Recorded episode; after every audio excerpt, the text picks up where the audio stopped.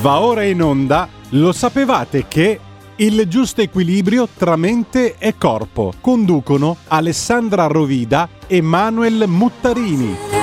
Per le vostre richieste e per le vostre domande scrivete a il mondo dei semplici mail chiocciola gmail.com Bentrovati amici.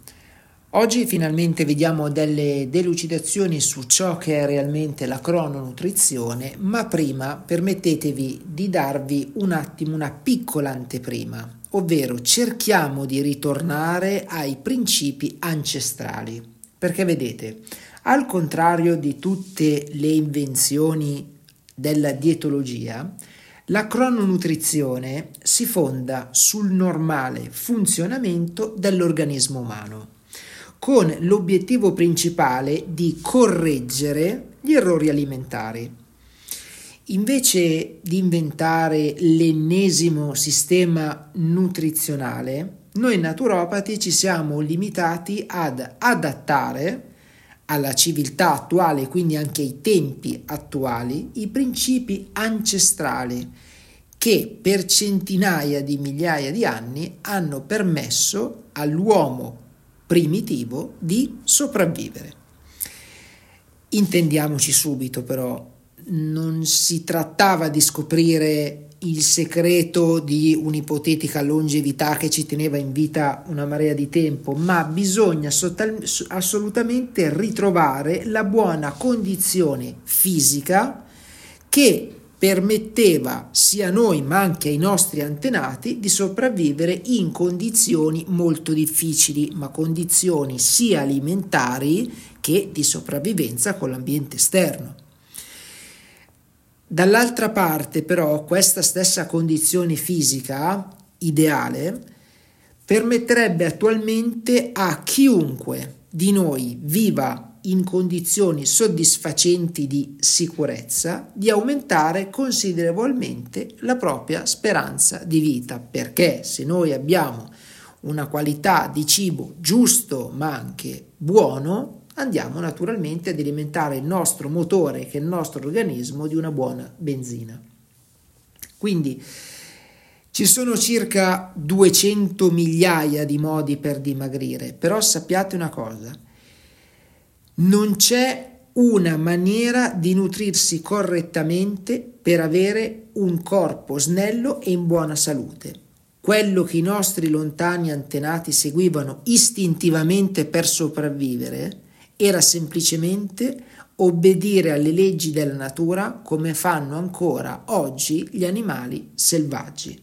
Quindi ricordatevi sempre, non esiste la dieta fai da te, non, non c'è una maniera di nutrirsi correttamente per avere un corpo snello e sano, c'è semplicemente l'utilizzo di determinati alimenti in un orario particolare. Quindi, questo perché ve lo dico? Perché fino ad oggi, per divenire snelli e mantenere il fisico in buona salute, si poteva optare solo per due tecniche principali che in senso, in senso stretto vi servivano soltanto a dimagrire e sono la dietologia e poi vedremo anche il discorso del nutrizionismo.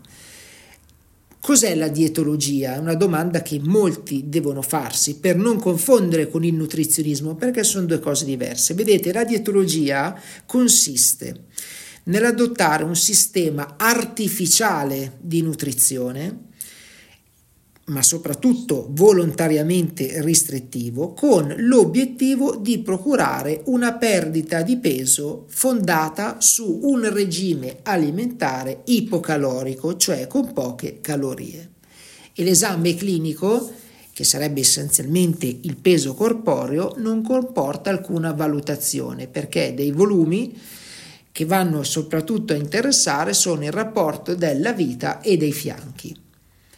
Infine, invece, il discorso del nutrizionismo, invece, il nutrizionismo consiste nella migliore definizione degli errori alimentari da correggere, ovvero il nutrizionista vi dice cosa mangiate e lui cerca di correggere degli errori alimentari, in modo tale che voi potete dimagrire, però ricordatevi che un dimagrimento molto spesso non è una buona cosa perché molte persone vi potranno dire ma sei per caso ammalato? Questa, perché questa definizione? Non per offendervi, perché noteranno che voi non siete snelli, ma siete dimagriti e, un, e non come un dimagrimento sano, ma quasi come un dimagrimento preoccupante, perché vi lascio con questo aneddoto. Sappiate che il corpo viaggia grazie all'utilizzo di una benzina che sono i grassi.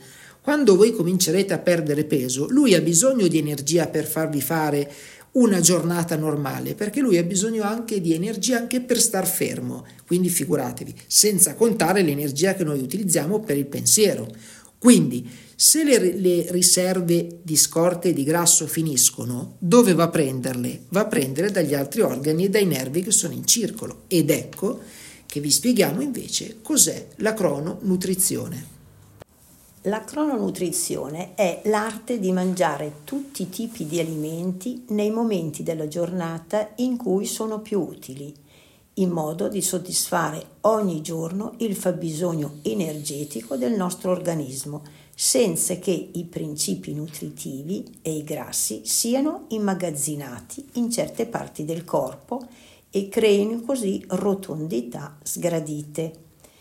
Si tratta dunque di eh, ripartire in modo razionale gli alimenti e le loro reciproche proporzioni in funzione del momento del giorno in cui saranno assunti, dall'attività del soggetto, della sua taglia e dell'intensità del suo appetito. La crononutrizione, eh, che possiamo chiamare anche noi naturopati alimentazione naturale, intende dare priorità all'istinto e quindi esclude a maggior ragione ogni schema nutrizionale anonimo, sia esso volontario o inconscio. Essa si traduce in qualità e quantità che dipendono da tre parametri principali: morfologia, ambiente e attività, ai quali si oppongono le nozioni di crescita e invecchiamento. Partiamo dall'istinto.